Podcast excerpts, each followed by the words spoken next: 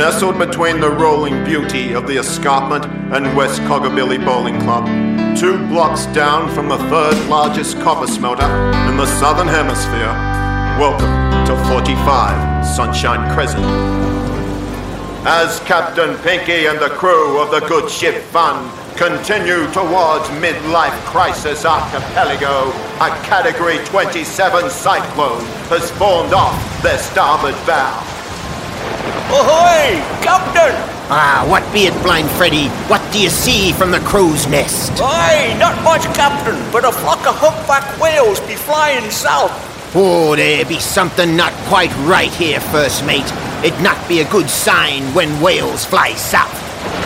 As Captain Pinky and his crew face their greatest test, Chief Cook and Surgeon Mr. Wim was battling to complete a liposuction and Botox procedure on the oldest cheerleader. Please, miss, you must be very still while I put this needle in and suck out the cellulite. Oh, sorry, miss. I meant to inject your puffy eye with, but instead I get your buttocks. Good news, though. I take 10 years off your buttocks. Meanwhile, back on the deck, Captain Pinky is doing all that is humanly possible to keep the good ship Fun afloat.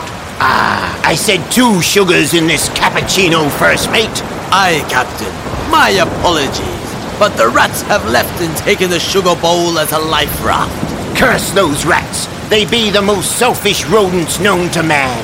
It'll be hard to trust them again. Will Captain Pinky be able to stomach an unsweetened cappuccino? You have been listening to 45 Sunshine Crescent.